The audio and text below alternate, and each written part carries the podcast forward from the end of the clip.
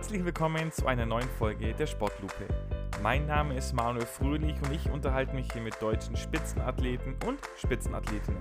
Dabei möchte ich herausfinden, wie sie ticken, wie ihr Alltag aussieht und was gerade ihre Sportart so besonders macht.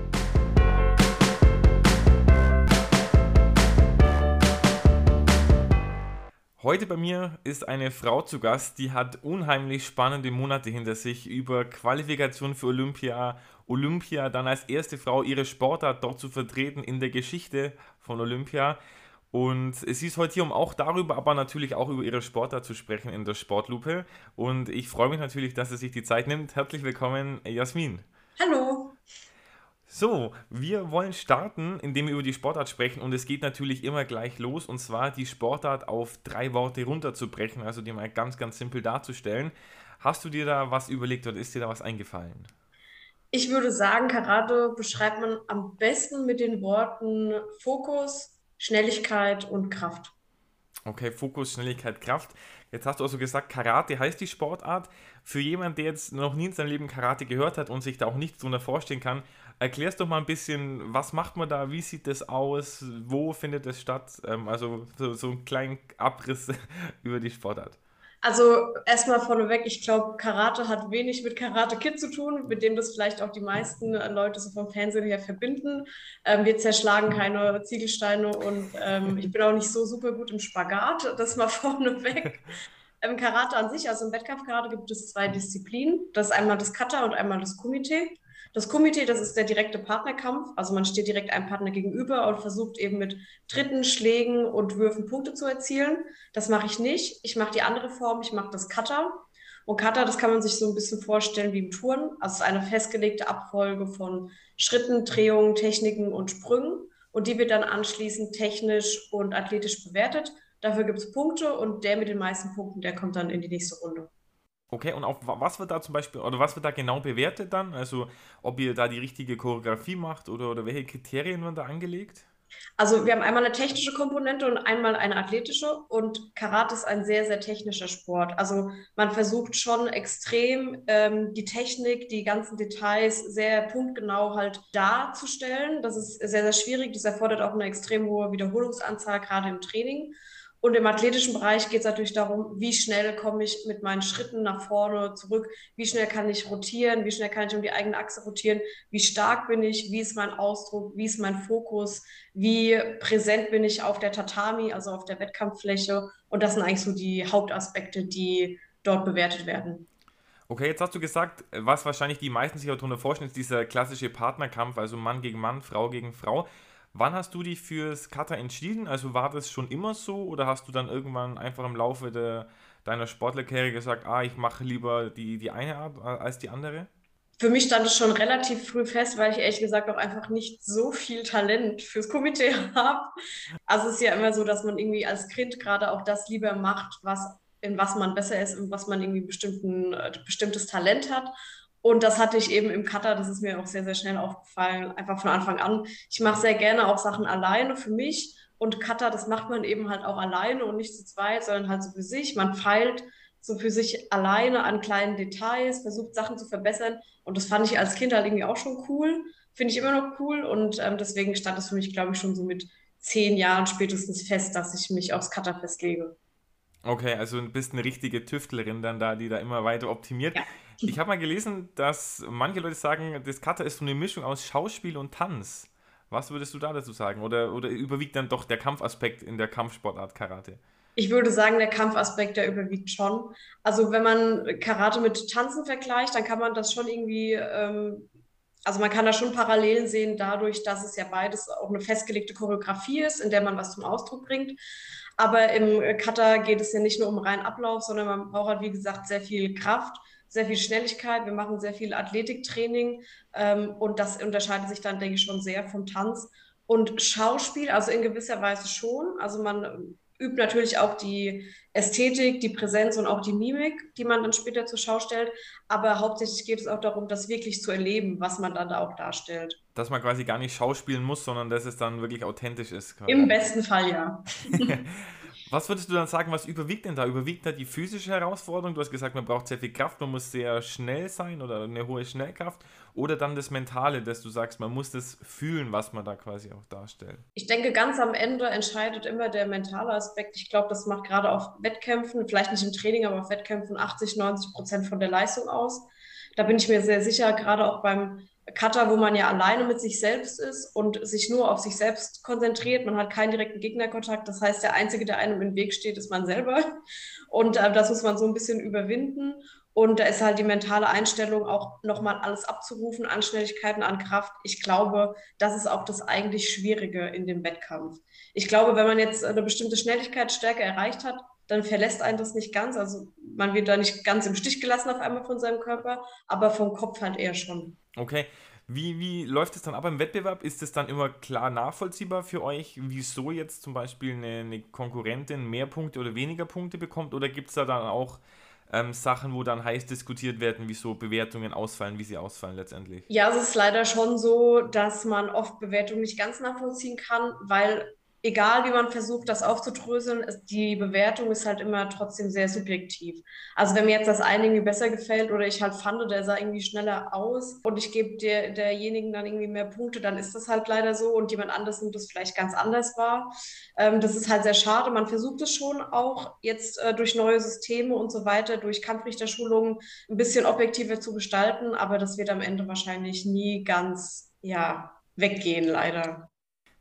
Sind die, die Kampfrichter, sind es dann selber ehemalige Profis, also wissen die aus eigener Erfahrung, was sie tun, oder sind es dann eher Theoretiker, die da bewerten? Ich glaube, das ist bunt gemischt bei den Kampfrichtern. Also es gibt schon viele, die auch Wettkampf-Karate ähm, gemacht haben, was glaube ich auch immer von Vorteil ist, weil man dann auch einfach ein bisschen mehr Verständnis hat für die Details.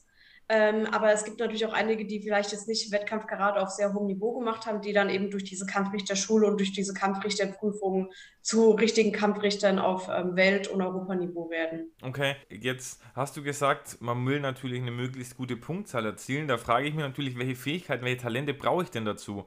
Oder auch vielleicht welche physischen Voraussetzungen. Ich habe gelesen, du bist, glaube ich, 1,57 groß. Ja. Ich habe irgendwie den Spitznamen Cutterflow mal gelesen. Ja, grausam. Also ist, ist, es von, ist es von Vorteil oder eher von Nachteil dann vielleicht auch äh, gar nicht so groß zu sein? Also das, ich glaube auch, äh, Karate, das unterliegt auch immer so ein bisschen im Wandel, was gerade auch so ein bisschen modern ist, in Anführungsstrichen. Und jetzt so die letzten, also einige Jahre, letzten, ja, sieben, acht Jahre, kann man, glaube ich, zusammenfassen, ist es so, dass gerade auch bei Frauen Schnelligkeit halt sehr gefragt ist. Und da ist es natürlich so, dass dann halt die kleineren Frauen, auch Männer, halt natürlich auch schneller sind und schneller aussehen, halt kürzere Hebel haben.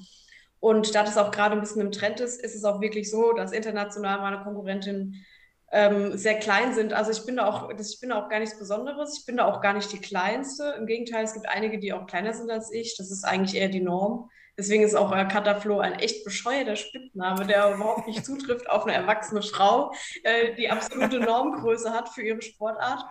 Ähm, und ansonsten hat natürlich auch alles irgendwie seine Vorteile. Manche Frauen sind ein kleines bisschen größer, bringen dann ein bisschen mehr Kraft auf die Kampffläche. Aber aktuell ist es wirklich so, dass die Tendenz gerade bei den Frauen eher zu ja, kleineren Persönchen geht.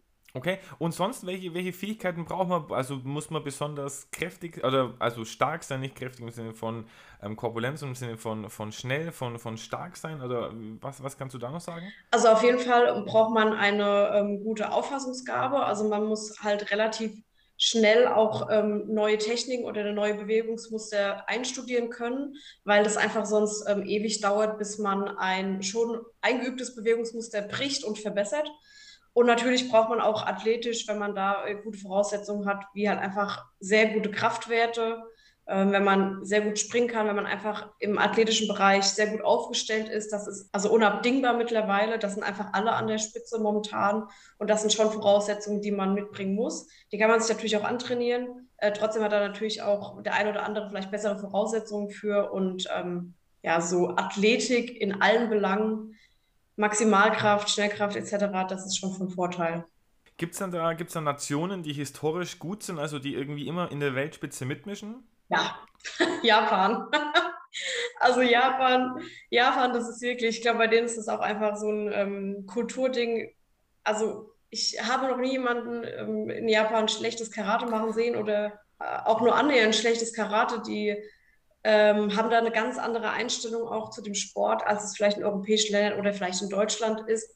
Da hat jeder ein bestimmtes Niveau und ähm, die sind einfach unglaublich fleißig. Bei denen ist es auch Bestandteil des Alltags. Es machen auch sehr viele Menschen Karate dort und das gehört irgendwie einfach so ein bisschen auch zur Kultur dazu. Und ich glaube, das hat dann auch schon Vorteile und das sieht man auch an der Weltspitze. Also das sind einfach, Japan ist auch gerade in meiner Disziplin immer ähm, ganz weit oben und das schon, ja, seit ewig. Ich glaube, das ist ja auch ein bisschen das, das Mutterland des Karates, deswegen war es ja auch so besonders, dass dann da die Olympischen Spiele oder dass dann da genau ja. die, die Premiere stattfand. Ich, wer, wer hat bei dir gewonnen? Ich glaube, das war eine Spanierin, oder? Genau, Spanien hat gewonnen, ja. Okay, sind, sind die auch immer gut oder ist das dann ein, Ausreißer sozusagen, die, die Spanierin? Nee, es gibt schon einige Länder, also gerade auch in Europa, da ist die Konkurrenz ähm, sehr hoch ähm, und da gehört Spanien auf jeden Fall auch dazu. Jetzt gerade auch die ähm, Olympiasiegerin, die war auch Weltmeisterin 2018 und ähm, die Spanier und Spanierinnen, die sind da auch immer sehr gut aufgestellt. Das kommt auch immer so ein bisschen auf die Sportförderung an in den jeweiligen Ländern. Und ähm, ja, letztendlich sieht man auch diese Sportförderung immer auch ein bisschen am Medaillenspiegel. Mm, mm. Jetzt hast du schon angesprochen, also wir haben angesprochen, bei Olympia wart ihr am Start, Weltmeisterschaften gibt es, wenn es eine Weltmeisterin auch gibt. Welche Wettbewerbe gibt es da sonst? Gibt es da so eine, eine, Tour quasi wie beim Tennis, dass man sagt, man reist durch die Welt und hat da verschiedene Turniere oder, oder nur Qualifikationszyklen? Also ist jetzt natürlich alles ein bisschen umgestellt und äh, keiner weiß auch so hundertprozentig, wie es jetzt weitergeht, dadurch, dass wir auch nicht mehr olympisch sind und jetzt auch direkt frisch ähm, aus Olympia kommen und ja ab 24, wie gesagt, nicht mehr olympisch sind. Ähm, zuvor war es so, dass seit 2018 die Qualifikationswettkämpfe stattfanden für Olympia und dafür musste man eben Punkte sammeln und ist durch die Welt gereist. Ähm, das hat man auf sogenannten Premier League Turnieren gemacht. Die gibt es auch immer noch, die haben wir jetzt auch immer noch und die bereisen wir auch immer noch, weil nächstes Jahr die World Games anstehen und derzeit ja, muss man bei diesen Turnieren eben teilnehmen und Punkte zusammen für die World Games dann nächstes Jahr. Und ähm, normalerweise gibt es dann auch jedes Jahr einen Premier League-Sieger, also insgesamt, wer so die meisten Punkte gesammelt hat in jeder Kategorie. Und von daher haben wir schon eigentlich mehr als genug Turniere so über das Jahr verteilt. Okay, wie ist da für dich der Stellenwert dann? Also wenn du jetzt sagst, Weltmeister, also Olympia klammern wir jetzt mal aus, aber Weltmeisterschaften, Premier League, World Games, was würdest du sagen, was ist da so das, die höchste Ehre oder den höchsten Sieg, den du da erlangen kannst? Also auf jeden Fall ähm, die Weltmeisterschaft. Also für mich. Ne? Also jetzt natürlich war das Olympia, aber da wir jetzt eh nicht mehr olympisch sind, ist es definitiv die Weltmeisterschaft.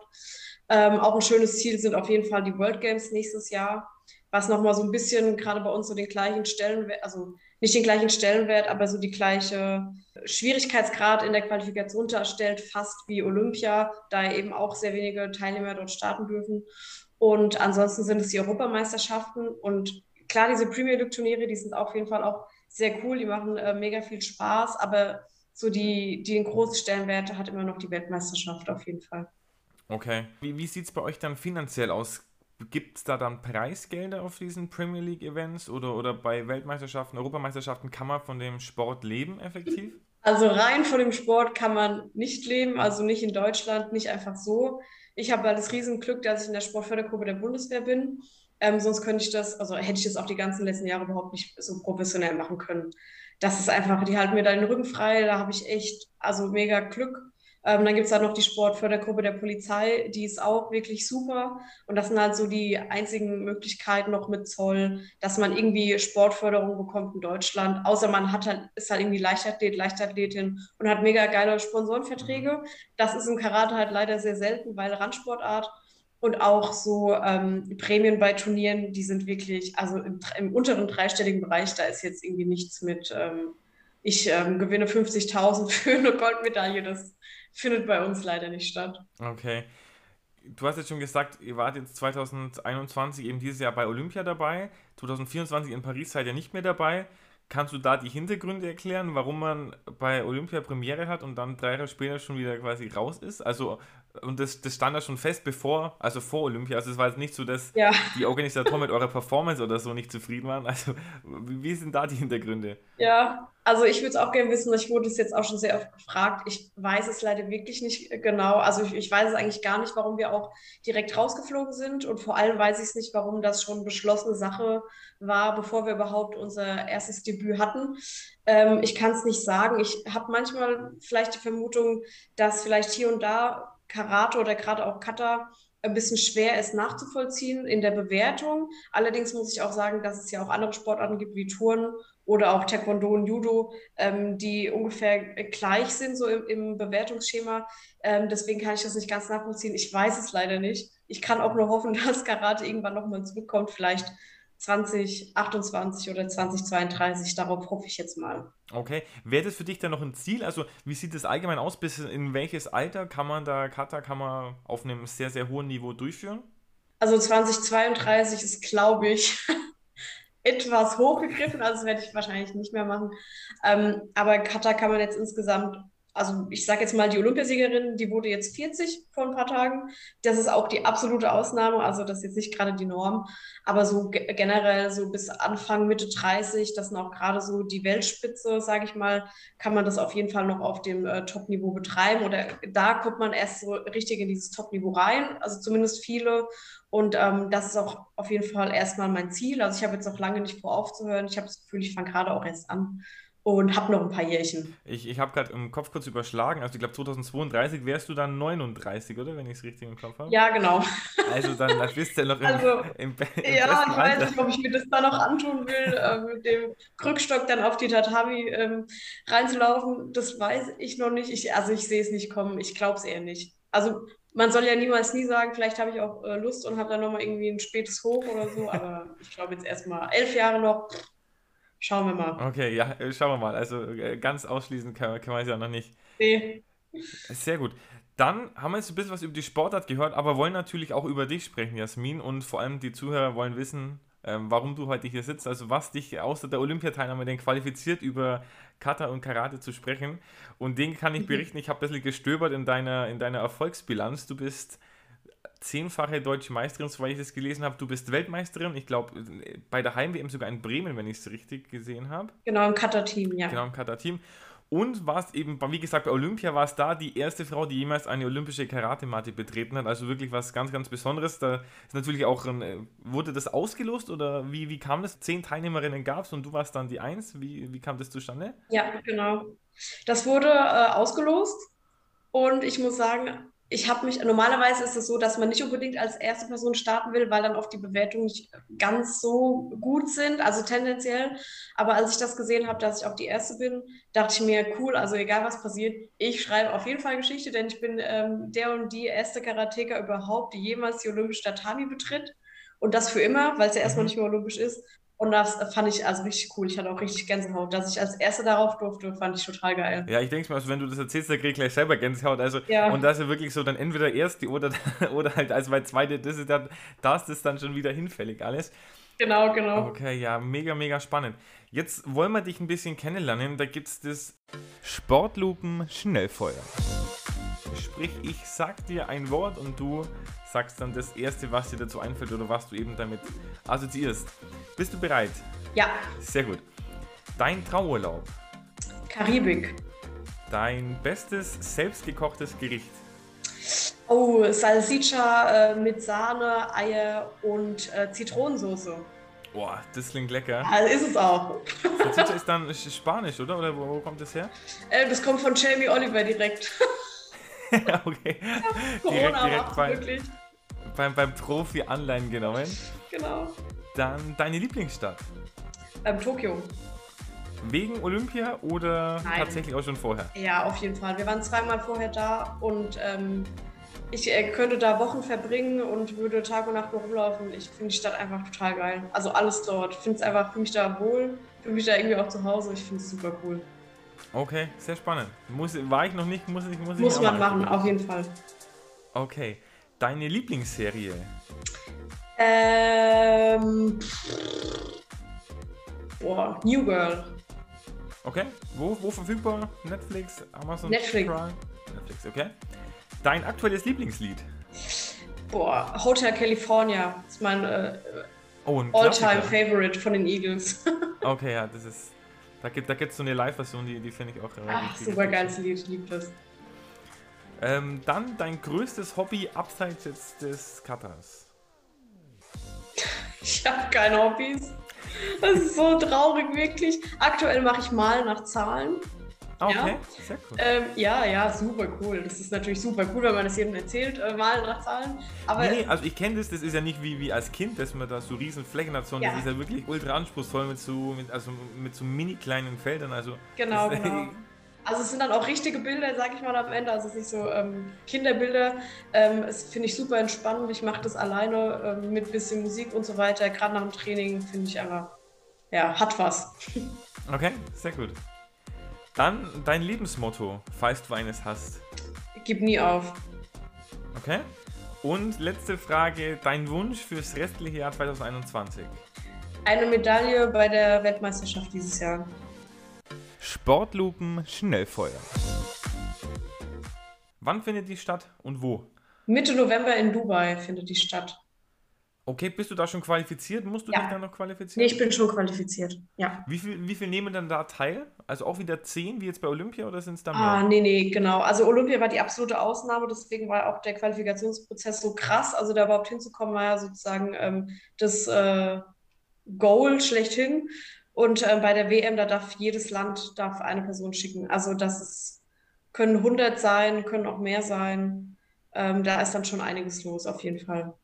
Okay, kann man das irgendwo verfolgen? Wird das irgendwo übertragen? Fernseh, Internet, wie auch immer? Normalerweise gibt es da immer Livestreams. Das kann man, also gibt es eine Karate-Plattform, die heißt sportdata.org. Und dann kann man, wenn man auf WKF Karate klickt und dann auf das Turnier klickt, dann gibt es normalerweise einen Livestream. Dann kann man das eigentlich ganz gut verfolgen immer. Okay, dann werden wir das auf jeden Fall, also will ich das auf jeden Fall dann äh, teilen, damit sich die Leute das auch anschauen können, weil, also ich, ich habe ich, äh, hab dich ja schon ein bisschen länger auf meiner, auf meiner Liste für einen Gast. Ich habe mir natürlich auch äh, deinen Auftritt bei Olympia angeschaut und ich fand es Ja. sehr, sehr faszinierend, weil ich das davor noch, äh, noch nie gesehen habe, so in, in der Form. Deswegen kann ich das auf jeden Fall empfehlen, sich das mal anzugucken. Mhm. Dann wollen wir aber natürlich auch äh, wissen, wie bist du denn dazu gekommen? Also haben dich Freunde mit zum Karate geschleppt oder deine Eltern oder bist du irgendwie reingerutscht in die Sportart? Wie, wie lief das ab damals? Ähm, ich wollte unbedingt Sport machen und fand eigentlich Ballett ganz cool, weil eine Freundin von mir Ballett gemacht hat Mhm. und ich sehr gerne Kleider angezogen habe, ausschließlich. Und äh, ich fand es halt irgendwie schön, ja. Und mein Papa hat dann die Zeitung aufgeschlagen und hat halt nachgeschaut, und wie das halt äh, früher so war, so Ende der 90er, hat er dann eine Zeitungsanzeige, also so eine Stellen, das heißt Stellenanzeige, ähm, so eine Annonce für einen Anfänger-Karate-Kurs gefunden, so. Mhm. und habe mich dann da angemeldet und ja, dann dachte ich mir, okay, mein Papa fand das irgendwie so cool. Und dann sind wir hingegangen und ähm, habe ich die erste Stunde genommen, fand es ganz okay. Und dann habe ich weitergemacht, dann habe ich irgendwie gemerkt, dass ich dafür bisschen Talent habe, also dass mir das leicht fällt und dann hat es mir immer mehr Spaß gemacht und ja, bin ich dabei geblieben. Okay, wie, wie alt warst du dann, als du da das erste Mal reingeschnuppert hast? Sieben war ich da. Sieben, okay. Und dann Ja. hast du jetzt quasi das Ballettkleid gegen den, ihr sagt wahrscheinlich nicht Bademantel, aber es sieht ein bisschen so aus Ja. wie ein Bademantel. Kann ich verstehen. Äh, Es heißt Karateanzug oder Karategi. Okay, Genau. also hast du die zwei quasi getauscht, aber Richtig. ist, ist ja auch sehr, sehr schön. Hast du dann auch andere Kampfsportarten in der Zwischenzeit mal ausprobiert, irgendwie Judo oder sonst irgendwas? Nein, ich habe nie irgendwas anderes gemacht. Also ich fand es immer cool und es hat mich auch immer ähm, erfüllt. Also ich hatte auch nie wirklich das Bedürfnis, ähm, mal was, was anderes zu machen, so richtig, dass ich gedacht habe, okay, ich brauche jetzt mal irgendwie einen anderen Sport oder einen Ausgleich. Mich hat es immer erfüllt, also seit ich ein kleines Kind war und ich habe das ausschließlich gemacht und ähm, das ist auch immer noch so. Okay, ja, ist ja, ist ja optimal, wenn man dann diese Sportart, wenn man da dieses Glück in Anführungszeichen hat, wenn man die gleich findet, ähm, um, Ja. umso besser. Dann jetzt eine Frage, da bin ich mir jetzt nicht sicher, ob das nicht eine verdammt blöde Frage ist, aber gibt es denn bei euch auch Gürtel? Und wenn ja, welchen hast du denn? Ja, gibt es. Ähm, also wir haben, das kennt man ja sozusagen die Regenbogenfarben, weiß, gelb, orange, grün, blau, braun, dann kommt der Schwarzgurt. Wenn man den Schwarzgurt hat, dann kann man noch weitere Prüfungen ablegen. Das sind dann die Dan-Grade und ich habe eben den dritten Dan, Okay, also, also den dritten Schwarzgurt. okay, das heißt, alle anderen davor hast du quasi, hattest du mal, aber bist dann quasi weitergesprungen, oder? Also, Genau, man level up halt Mal so. Also man, äh, man arbeitet sich nach oben stetig. bei welchem Grad ist dann Schluss? Also gibt es dann irgendwann, dass man sagt, okay, jetzt bin ich äh, eine Karate-Meisterin, dass man sagt, äh, mehr geht nicht mehr? Ja, also ich muss sowieso sagen, diese Dan-Grade, es gibt noch einige, aber diese Dan-Grade, ähm, die spiegeln jetzt nicht unbedingt, finde ich, wider, wie gut jemand Karate macht. Das hat jetzt nicht unbedingt was damit zu tun, was für eine Qualität mein Karate hat, also zumindest nicht bei jedem. Das ist halt leider mittlerweile so. Ich habe da jetzt auch nicht unbedingt das Bedürfnis, großartig viele da gerade zu machen, weil halt meiner Meinung nach das eigentlich nicht so viel unbedingt aussagt.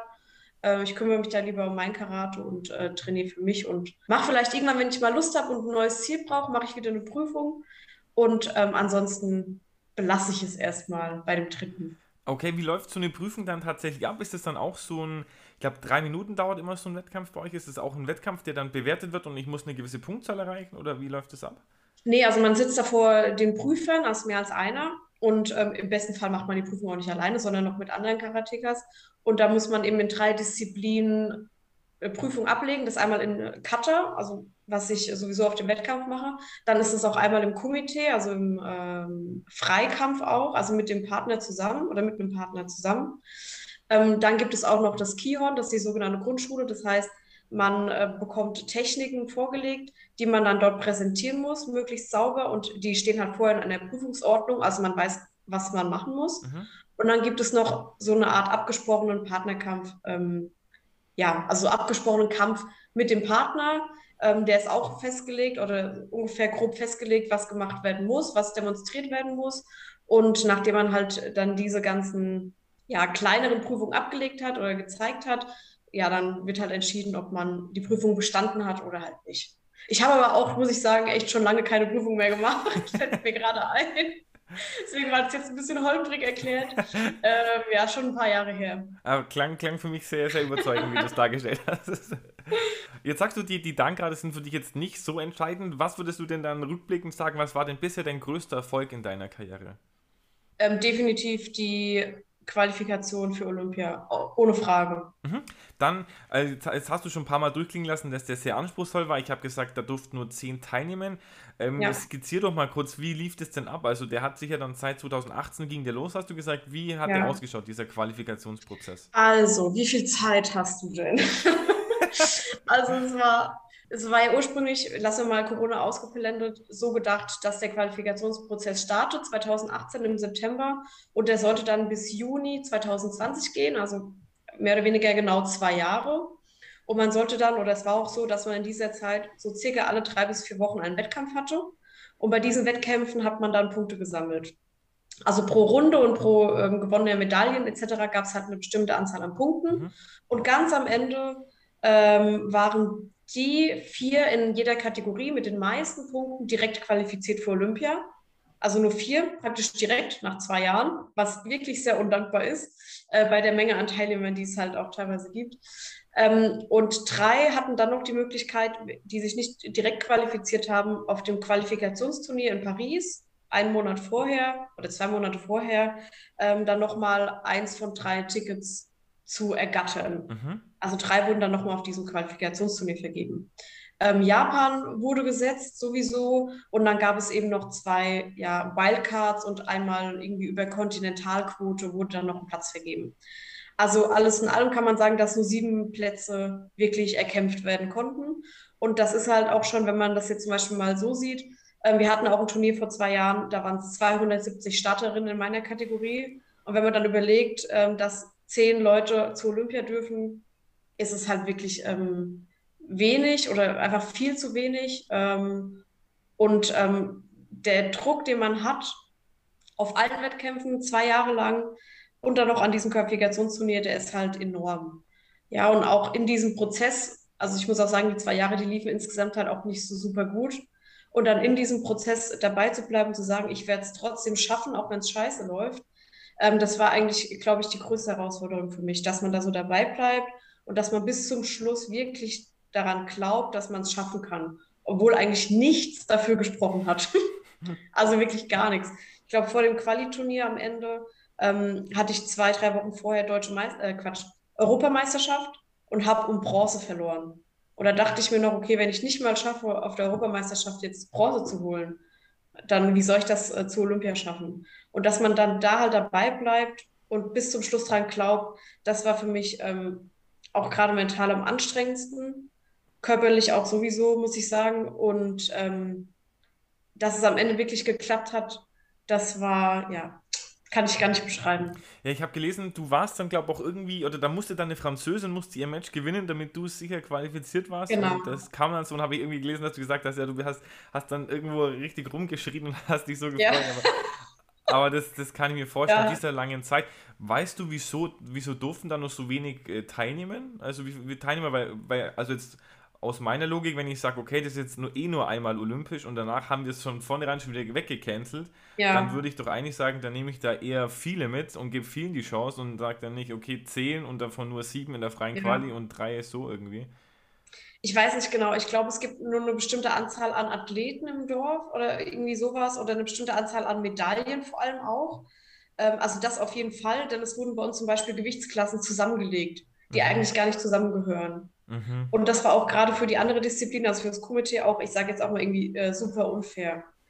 Ähm, weil dann hast du irgendwie zwei Disziplinen mit jeweils 200 Leuten, die eigentlich starten und davon dürfen dann am Ende nur 10 starten. Aber warum jetzt genauso wenige Starter an sich, das weiß ich ehrlich gesagt nicht genau. Da habe ich mich auch nie wirklich mit beschäftigt, weil ich ähm, einfach nur dahin wollte. Alles andere war mir egal. Das glaube ich, da muss man dann auch einen Fokus aufs, aufs Wichtige setzen und nicht hier da irgendwie Ja. sich in, in Details verlieren. Was, was würdest du sagen, was ist dein Lieblingswettkampf? Also gibt es da auch Unterschiede, dass du sagst, irgendwie von der Halle, von der Matte oder, oder Mhm. sonst was von der Atmosphäre? Also ich muss sagen, da im äh, Nippon Budokan, wo wir jetzt auch Olympia hatten, da hatten wir auch vorher schon einen Wettkampf, also in Tokio, in dieser Halle. Und ich weiß, wie diese Halle voll aussieht, ohne dass nur zwei Leute auf den äh, Zuschauerreihen sitzen. Das war echt schade.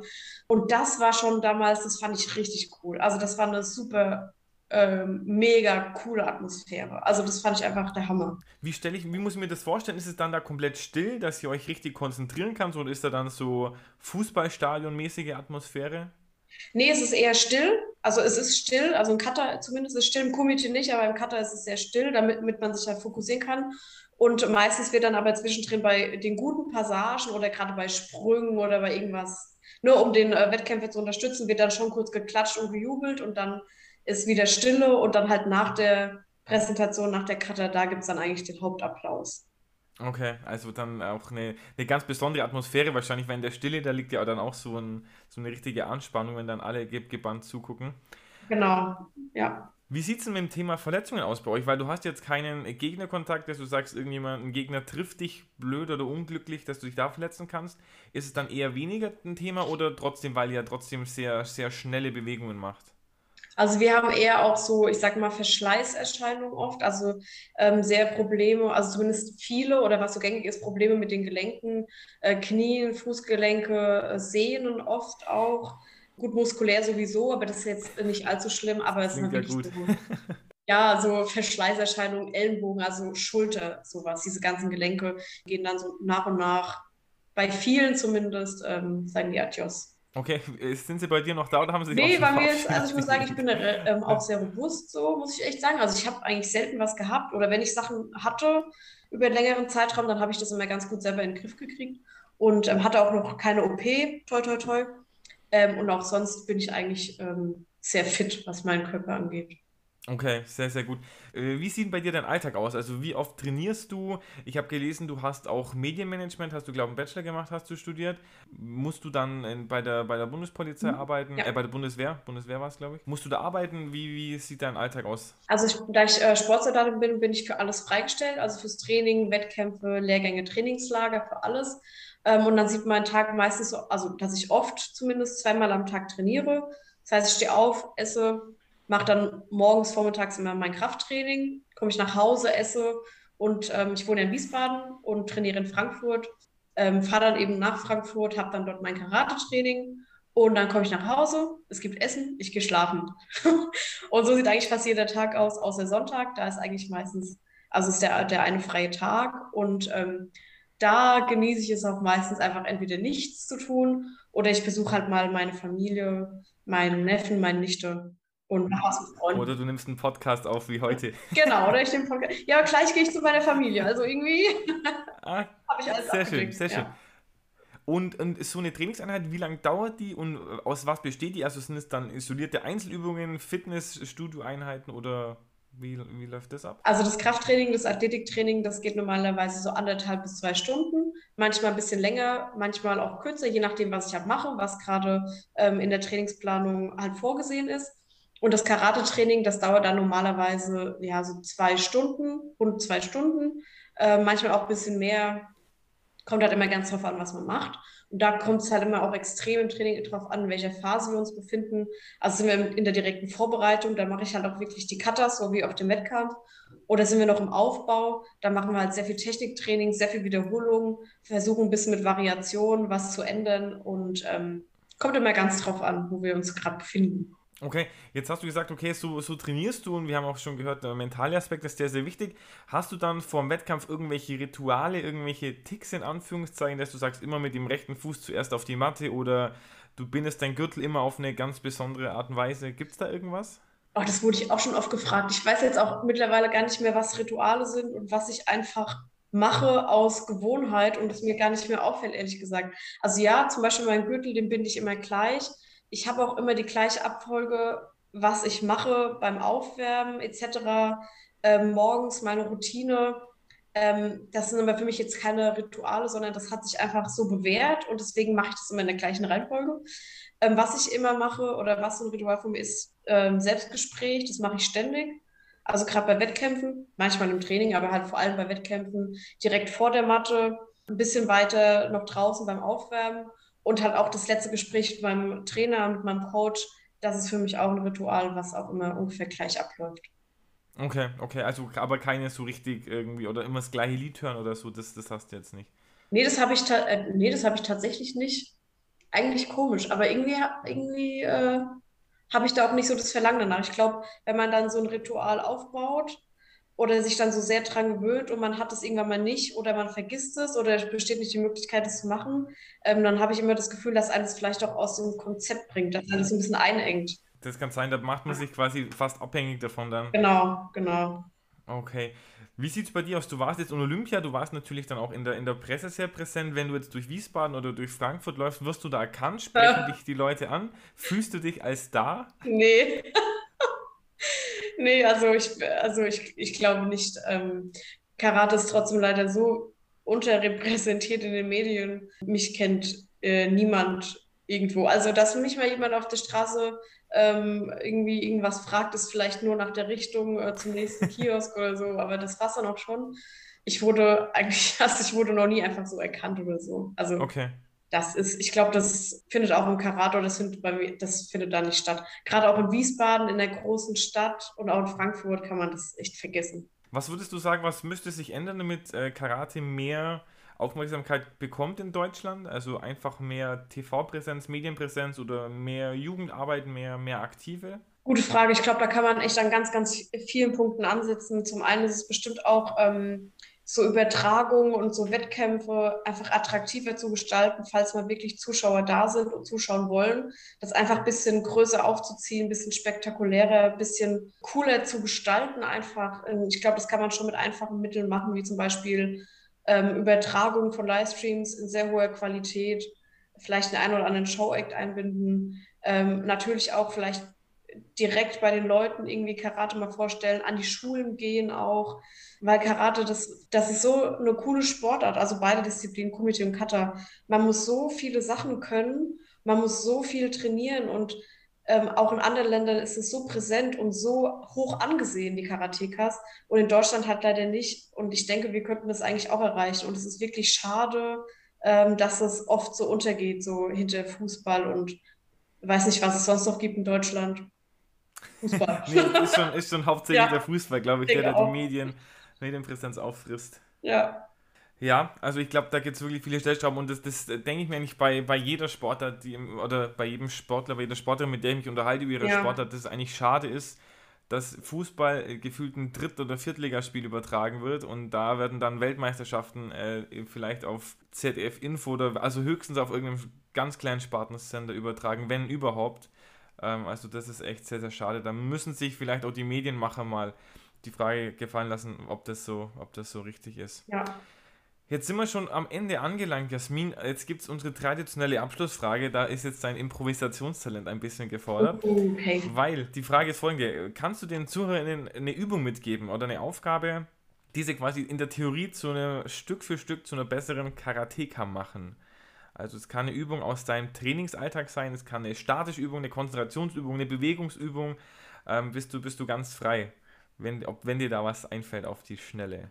Also was, was mir unheimlich viel geholfen hat, ist ähm, das Werfen mit und das, also das Werfen und das Fangen in Karateständen mit Medizinbällen, mhm. diesen äh, kleinen schweren, in verschiedenen Gewichten.